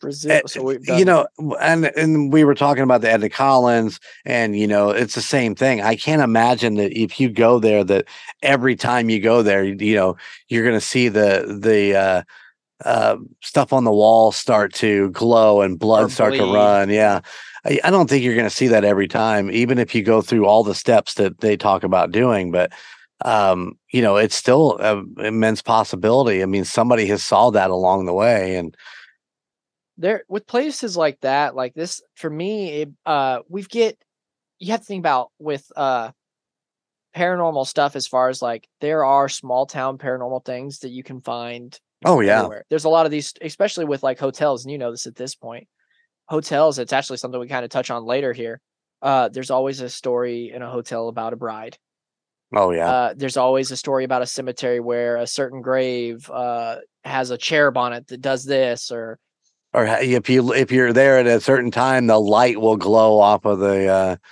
off of the the stone or whatever Yeah, and it's it's these things like this to where people are like, oh, these are everywhere. And I think that leads into another paranormal uh experience, which is like I don't know if you're familiar with it, is tulpas. And what tulpas are are a paranormal thing that is basically breathed the life by so many people believing that it Oh. puts enough energy out there to where it in fact itself becomes real. and that's where the slender man would come in correct Exactly. Stuff Yeah. like that. It's just like stuff that so many people said it was this and this and this. And like all that energy has got to go somewhere. Right. And like uh, the the believing of Tulpa is just like the fact is like this is real, this is real, this is real, this is real from so many people to where it itself is brought to life by that. So it's also ever changing. Right. Uh it's it's something that has literally been around forever and they covered it in different shows and stuff. Hell they even covered it in supernatural. It's like uh the story changes so the entity itself will actually change with time right. to reflect the stories itself. So like you'd be like my grandpa back when i was a kid said that if you went to this cemetery at this time these two statues turned and kissed. And then by the time it gets to his grandson his grandson is like well, when I was told this story that there's uh there's a statue in the cemetery that uh turns around and flips you the bird. Uh, and and so as the story changes, the event changes because of the energy that's poured into it. right right And I feel like that stuff like that with like it goes back to what we were talking about with the bridge is like there is so many stories of honk your horn or turn your engine off at this point and there will be fingerprints on your bumper right or kids will push you over the railroad tracks because a school bus got mushed here. Yep. And it's in every county and then like i think that like like i'm a firm believer of energy effect shit. Uh just like if you're in a room with people and somebody's got a really fucking shitty attitude even if they're not being mean to people like it's contagious you know? Oh yeah yeah. And i think that i think that affects other things too like it could breathe something to life and that could possibly be what's with hell gate you know? Absolutely Somebody one day Absolutely. said the walls bleed, and the next person says the wall bleed, and the next person says the wall bleeds, and a shadow man chases you the fuck out. And then the story grows, and so does the energy down there. And the next thing you know, when you walk down there, it feels like you're walking through soup, and a man with uh in shadows chases you while you're looking at bloody walls. You know, It's always a good time. Always a good time. I ain't about it. Um, walking no tunnel, so uh, the last part, number five, is the French Lick uh, Hotel. Which uh, is located in French Lick, French Lick. Absolutely. That's and an you odd fucking name, man. French Lick, yeah, it's always been a little strange. Uh, uh, Larry Bird actually came from uh, French Lick. Huh. Uh, born in, I do believe. If not, Colton will let me know. I But got I'm a French I'm- Lick once. It cost me like ninety five bucks. oh yeah, yeah. um, I mean, I got nothing for you there, buddy. um, but uh, you know, it- it- once again, it's a hotel story. You know, Yep. the all the all the stories that go with it, and and uh, you know, I don't I don't even think we touched on that with the story. And uh, the blue lady was there. Yeah. and uh, you know. Uh, with French Lick, it's the mayor. It's the the mayor who's there and, and still resides there after all these years. So or the bellboy. The bellboy, yeah. Yeah. Not Well, I don't think he's as cool as that other bellboy who actually opened the door. I can't remember what episode that was. Oh, you talking about the maintenance man that was working on the air conditioner or whatever? And uh, He walked in and- one. yeah, yeah. was yep. changing it. Yep. Yeah, I there's still don't know. nothing better than a ghost that does a job. You know, like one that's lending you a hand. Well, and see, that's stuff. what I brought up when they were talking about in one of the other episodes about the uh the landscapers so they could see trimming the bushes. I'm like, well, they actually trimming the fucking bushes? Well, no, they're ghosts, but the bellhop opened, unlocked the door, and then fucking uh, turned the air AC down. Yeah. So how is that possible? So I I don't know. Just like we're saying with podcasts, you know, ghosts get better at their job as times go on. You know, I don't know, man. I, I, you know, I love doing the haunted Indiana. I, I thought it was fun to be able to give uh, five different locations and, uh, you know, not spend an entire episode, you know, trying to give you a story about something that's just maybe not there. no, You know, absolutely. It's not did- not everyone can be like five pages worth of shit. You know, like Yeah. Yep. So I think I'm going to continue to continue to do that. I want to do the Montana thing. I, uh, we had a listener, uh, I do believe Rodney, that uh, said, "Hey, uh, you know, what do we got in Montana?" So um, there are plenty up there. So here, probably soon, I'll be end up doing a uh, um, a Montana episode. But uh, you know, we got a lot of emails and a lot of stuff we need to get to and uh, and research and and of course, you know, I'm still after the whole Bigfoot thing and and the, the aliens to Bigfoots and portals to You'll never run out of to hell. Content. There's so much Bigfoot stuff I out know, there, right? man. You you can you can just have a recurring Bigfoot section. it'll be amazing, I'm sure. So that brings um, us to our fourth case Yes. this month. Our our most recent, which was back to the rocker chick, and she took us to uh what you call it? Uh, Yeah. she took us to the St. Louis Cemetery out in New Orleans. New New Orleans. Orleans. New Orleans. Uh, but before we dig into the actual cases she talked about and everything, I wanted to talk to you with something we haven't done uh, so far. Is I want to talk to you about some of the subjects y'all touched on before at the Oh. beginning of the episode. Uh, starting when y'all discussed having something so unbelievable happen to you that uh, when you tell people, they think you're lying or just right. telling bullshit.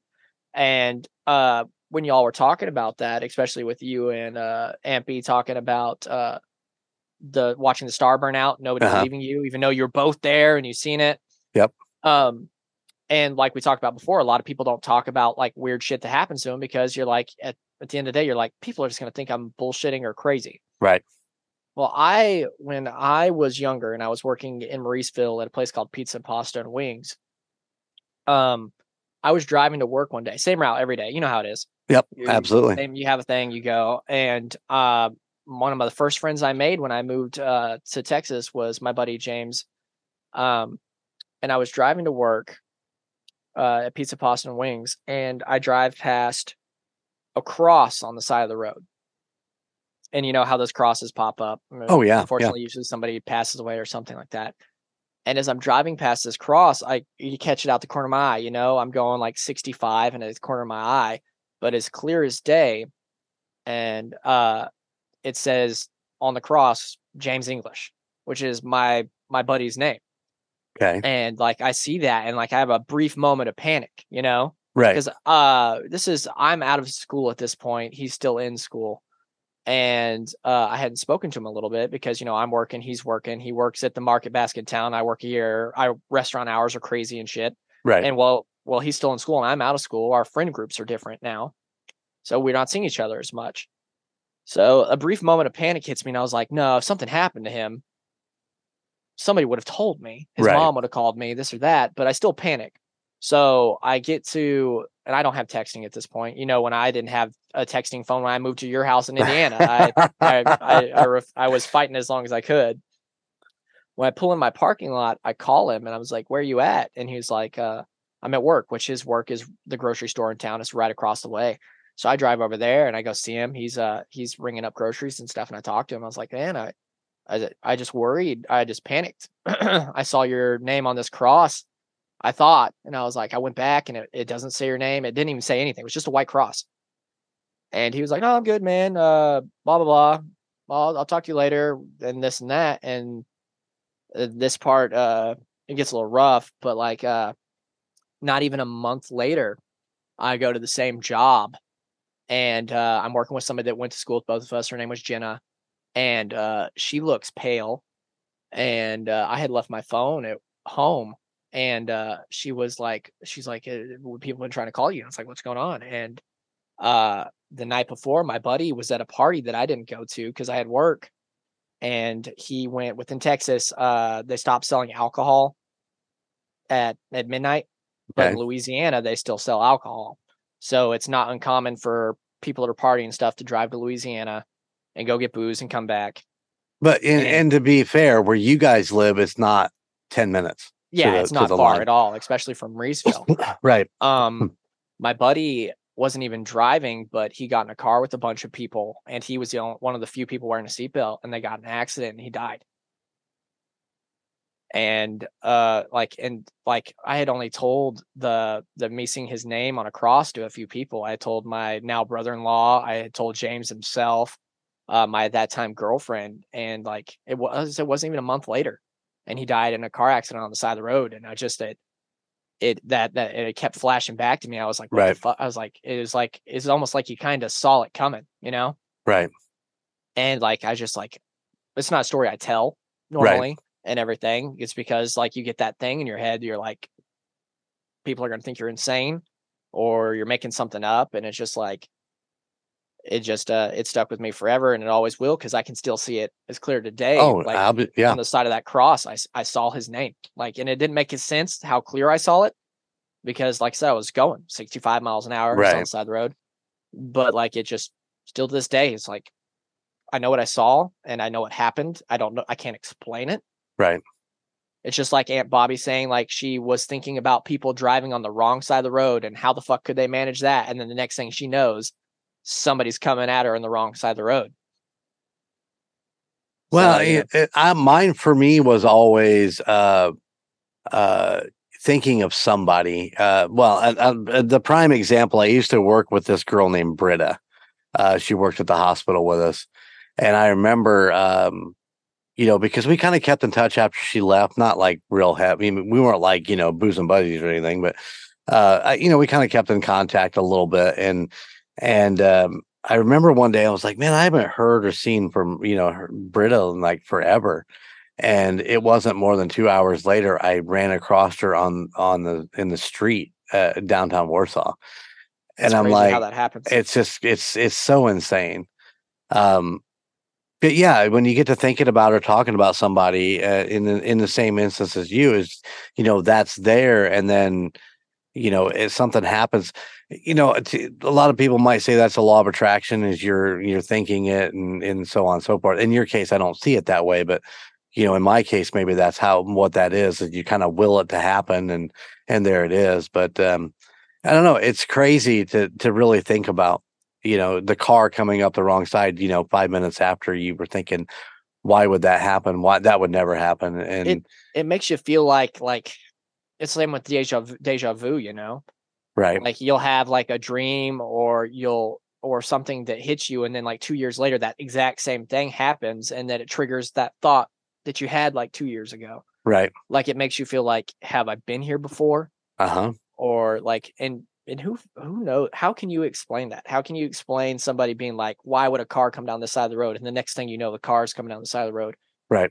or me yeah. seeing my buddy's name on a cross and then less than a month later he dies on the side of the road right, it, I- it's just the human condition is fucking weird and Yep. the energy we put out there is weird and like who knows maybe we have done this before Well, I mean, you know, that is a theory. You know, you just uh when you die, you just start again, go through it all. so it's So, who knows but or uh or is it a glitch in the matrix? Yeah, that too. Yeah, Yeah. it could be a fucking simulation all fucked up. But that brings me to my second part. You guys talked about Nick Cage, and Oh, we were yeah. trying to figure out why he wanted his graveyard, his grave, to be in in New Orleans. Yeah, New Orleans, especially after you looked it up and seen that he wasn't from New Orleans. right. Um, funny thing about Nick Cage is, uh, he intentionally bought one of the most haunted and gruesome houses in New Orleans. The La, uh, how am I gotta say his name right? La Laurie house was home to Madame Delphine Lalaurie and her husband, Dr. Louis Lalaurie. Okay. Uh, this was a couple in a house that are known worldwide for beyond inhuman torture and experiments done to slaves. Oh yes, yes. uh, on April 10th, 1834, rescuers responded to a fire at the mansion. Uh, while they were there, eventually they discovered a multitude of slaves bound and mutilated in the attic, and they were still alive, some of them, alongside some of the local missing African Americans from the community. Uh, upon like the news getting out of what they found there, her house was surrounded by an angry mob, but unfortunately, her big goofy ass uh managed to sneak out and escape uh back to France where she lived out the rest of her life uh basically as she had no choice she couldn't come back Right. uh the mob did eventually burn down half the house and it was rebuilt uh but uh Nick Cage bought it because it's known to be extremely fucking haunted. It's actually out there on the French Quarter. You probably fucking walked past it. Oh, I'm sure. while you were We, out there. We had the the conversation of um uh the priestess that uh, the voodoo priestess that uh um that, that has a house right there in the French Quarter also. Yeah. Uh, we had that conversation about whether we'd walk past it too and you know there's something to do with she has several properties around the around the um uh, I- New Orleans or If I remember but right, she was alive when all of this actually happened. But uh I don't know how, but uh Nick Cage actually lost that house in 2009 to foreclosure. oh shit to bed Yeah. come on Nick Cage Yeah. Uh and then uh what should we call it? That American Horror Stories actually depicted the house and the events uh in a season they called Coven. okay Uh but yeah, you guys uh the main thing you guys covered was uh the voodoo queen of New Orleans, uh Marie Laveau. yeah that's yeah that's it she did it all. I mean, she was a renowned healer. She was an expert herbalist, trained midwife. Uh, even back then, she was qualified, or the the people qualified her as a as a nurse. Uh, she owned and operated her own beauty parlor, right and uh, she was the third female leader of voodoo in New Orleans history, like of all, ever. I believe it Uh, a title that she held until she died, only being challenged once, and that was in 1850s. And she's the person lost out, and she got to keep being her, being the being the leader and everything. Uh, being the cool kid yeah, but I- after passing, uh, a large quantity of the practitioners and believers of voodoo actually fell off in that area, and it's never really bounced back. That's how big she was. Well, and you know, we talked about that in the episode about all the people who came to mourn her. You know, if she was, you know, like the big bad, like they were, were contemplating or talking about, the you know, you wouldn't have that much uh, support from the Oh, it from was the community. it was just pure respect Yeah. and if not some fear i mean because they had Well, like yeah. rich white like high society people come to her funeral which was not something that happened back then Right. uh but like her her voodoo was not like your mainstream like normal practice voodoo she uh she fused her voodoo with uh Roman Catholicism, uh a mixture of African spirits and Native American spiritual uh techniques and teachings. She interwove it all because like she, she lived in what is one of the melting pots of America Right. and her teachings and religious ideology was reflected that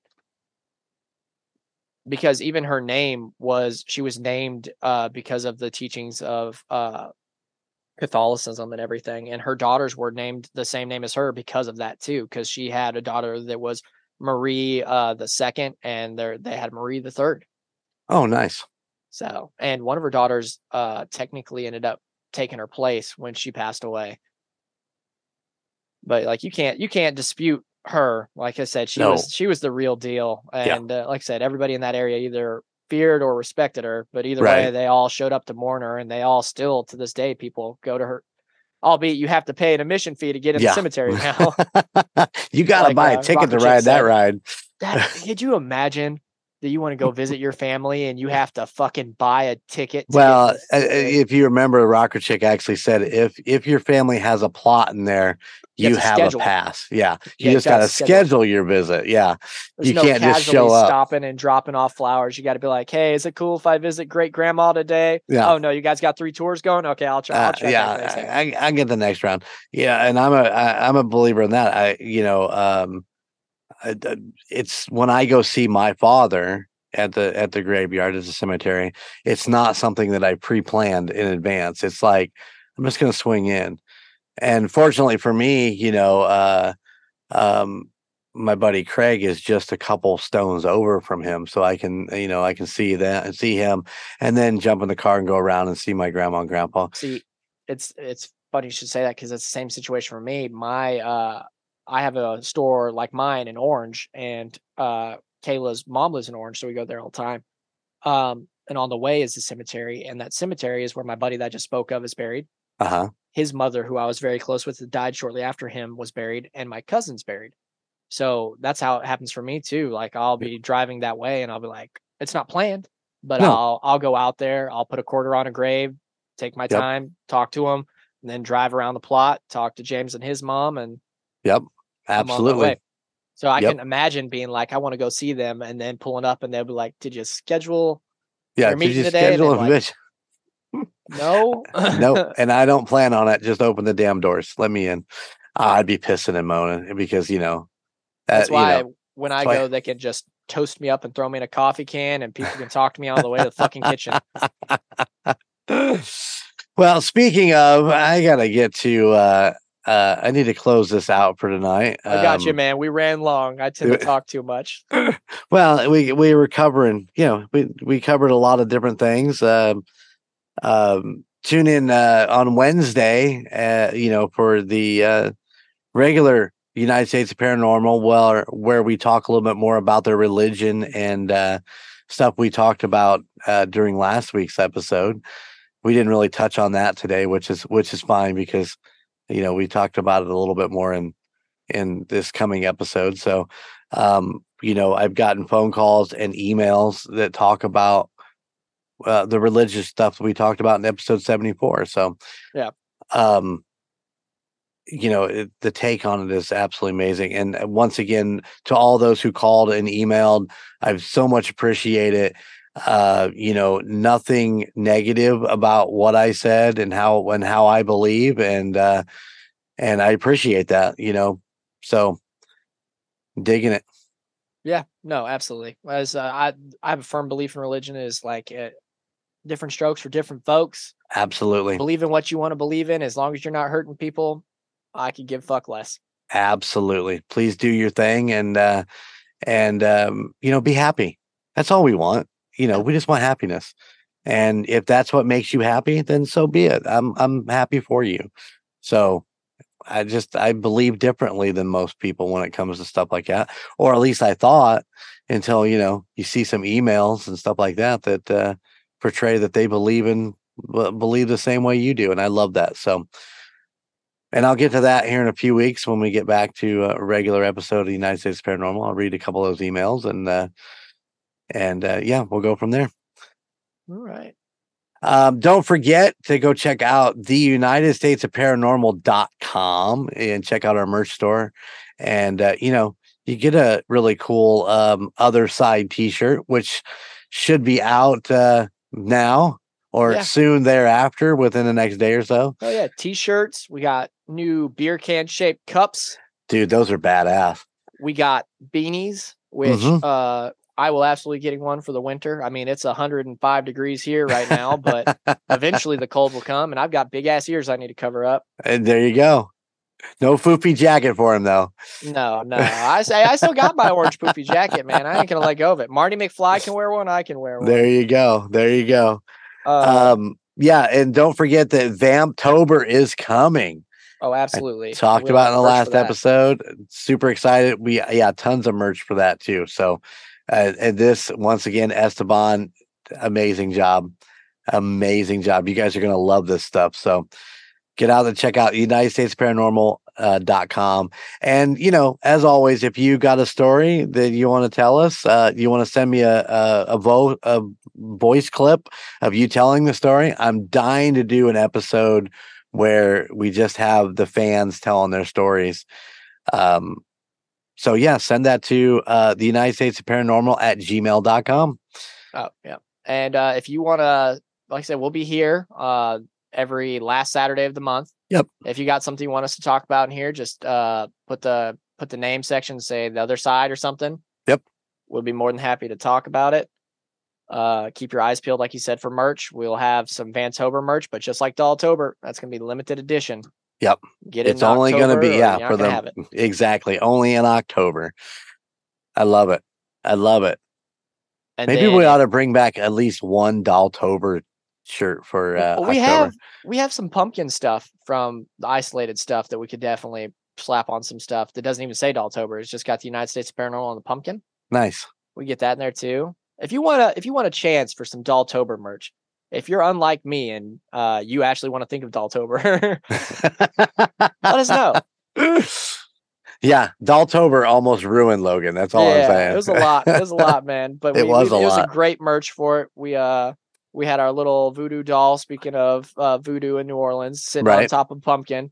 He's a righteous little dude. he if you was. wanna- if you if you're interested, let us know. Maybe we'll slap it up there for uh, a week or so for you to snag it. Oh hell yeah, But if you- definitely. If you dig our babbling, you absolutely will dig the babbling of other Golden Mojo Entertainment Enterprise Enterprise Yeah, Enterprise. Enterprise. Now we're that's a different space show uh, than Empire. Uh, check out some of our other shows. We have got on Mondays. We've got the Call Guys, which is Colton and Chico. And right now they've been doing their like character episodes. Like they Yeah. just did Batman this week. Uh, before they did James Bond. Uh, they did Harry Potter. If you're into that kind of thing, I'm not a wizard guy myself. Yeah, it's Space Check Wizard. them out. Check them out every Monday. Um, and then on Tuesdays we have got Golden Image uh podcast. Yep. Um, where you got Golden J, the Skywalker, and Chico, and they are checking out things and local and outside of the local thing every now and then. Every once in They're- a while, yeah, They're doing things so you will go do things. absolutely. Or if they hit a bad spot, so you won't have to. Yeah, we don't want to send you someplace that you ain't gonna like. Uh, and then with is Golden 80s Tuesday too? No, Golden 80s uh, is on Thursdays. Obviously, you're going to get United States of Paranormals every uh, United States Paranormal every Wednesday with uh, with me, Golden J, the Rocker Chick, and J Dub. No, you're not saying it right. It's J Dub. J Dub, you got to get the Uh, hands too. Yeah, so you got to have the spirit hands when you do it. J Dub. And then Thursday we have got Golden 80s podcast. Yep, Golden J and Brandon or Frankie Vegas. I'm sorry. Frankie Vegas. You gotta call him by his radio name. If I I gotta call you Golden know. J in here, you gotta call him Frankie. I know. I I'm know one of the only terrible. ones that doesn't have a radio name. I just I just could never figure anything out. What was it? Logan. Long Box Logan. Yeah, that's my write-in name. You gotta have a pen pal name, man. Absolutely. Uh, people are loving Frankie, man. Uh, you know, cool dude. Yeah. it- So I'm super excited to to continue on with that. We've got some great episodes. So, but it's all about us growing up in the '80s, and we talk about different events, movies, TV, you know, whatever, whatever we're into. When you guys are Um, ready to do your '80s toys and or horror, you let your boy know. All I'll right, come over do. there. I'll I'll throw down. All right. I might Uh, not have been in the 80s, but I absolutely love the Mm. 80s. Love the 80s toys. Uh, also on Thursdays, you can get the Indiana Chiefs fans, where it's me, uh, Chico, and the Chief Phil Jordan as we talk about everything Kansas City Chiefs. Which the Get- season just starting up. So yep. I'm getting ready to head out there in a couple weeks for the season opener in Arrowhead, watching them lift that banner. nice. Super Bowl champions. So yeah, looking forward to that. And then on hiatus right now is the Murd Nerds. Uh, hopefully we'll have news on them real, real soon. Uh, but as of right now, they're on hiatus. But you can always go back and binge the other the, the first 64 episodes. There's a lot of great content there, and uh, you can hear Golden J actually solve every murder in the, all 64 murders. Yeah, something like that. And you also on Fridays have the Court of Books and Booze. Absolutely, Or every other week, the Court of Milk milk, and and cookies. cookies. Yep. Which is uh Skywalker, Jess, and I always forget her name. and I- Amanda. Amanda. I Yep. know it kills her when I do it too. Yeah, yeah, she Where- hates you for that. No. Yeah, they No, they have a kidding. basically have a book club and they read books. Uh God bless them. I can't do that. I've been working on the same book for like the last month and it's not going well. Uh and then like I said when you have a court of uh milk and cookies, that's when they got the kids on Yeah. and they talk about a book they're reading, which is adorable. Oh, it's it's amazing. Yeah, It my my heart. grand my grandson's killing it because he's been the majority of the uh, of the uh, uh, co-host, and he's killing it on that mic. Man, he's Oh yeah. he's ready to be a podcaster. It's almost like it's in the blood. I know, weird, isn't it? Now the only But- one that doesn't have a podcast is Mojo. Yeah, she's too busy. Uh, Yeah, yeah, you know. but yeah, the uh, I like their slogan: "Grab a book, grab a beer, and meet me in the basement." oh, it sounds a little sketchy. it is totally sketchy. but anytime but- they throw a basement in, it gets a little Yeah. worrisome. yeah, exactly. And that is the Golden Mojo Empire, man. Uh, I'm very proud of it. Uh, everybody's working hard, and uh, you know you can find all the merch for the uh, all the other podcasts at goldenmojoent.com if you're if you want to go check that out too. I've been working on uh, building some stuff on there. It's it's a lot of work, and uh, bear with me. We're getting there. Look, I got some call guys onesies I put on there. You got a kid uh, that likes movies and might have a bad opinion every now and then, slap them in that. Yeah, a bad opinion. oh yeah, I did. I did order one of those for for Gunner and Sarah. So yeah, yeah, they got one. But yeah, Yeah. it's it, it. The stuff turns out really good. I, I'm real happy with our new merch people, and uh, the stuff just is hanging on very very well. Very impressed with it. So go check Yep. it out. Um, lots of cool stuff. Yeah. All right, man. I need to get out of here.